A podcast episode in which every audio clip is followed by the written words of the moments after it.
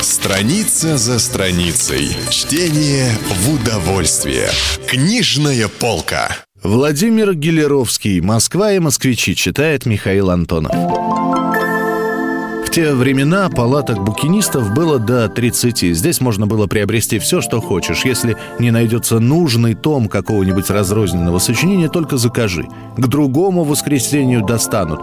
Много даже редчайших книг можно было приобрести только здесь. Библиофилы не пропускали ни одного воскресенья.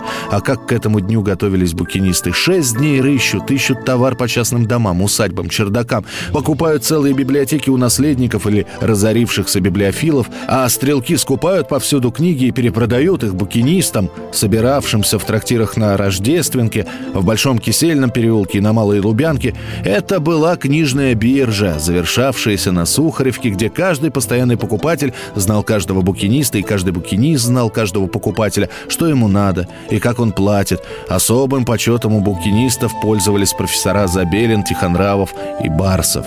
Любили букинисты и студенческую бедноту, делали для нее всякие любезности.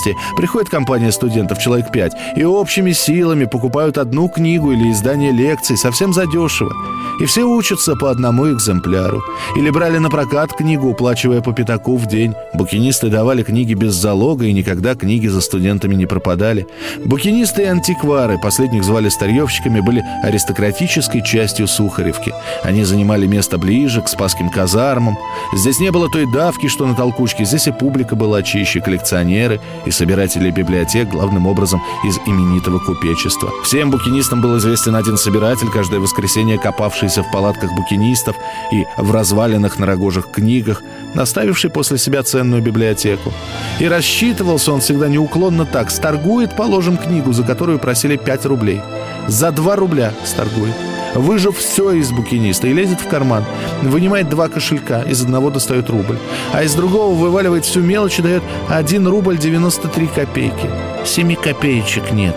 Вот получите. Знают эту систему букинисты, знают, что ни за что не добавят и отдают книгу. А один букинист сказал ему, ну как вам не совестно копеечки-то у нашего брата вымарщивать?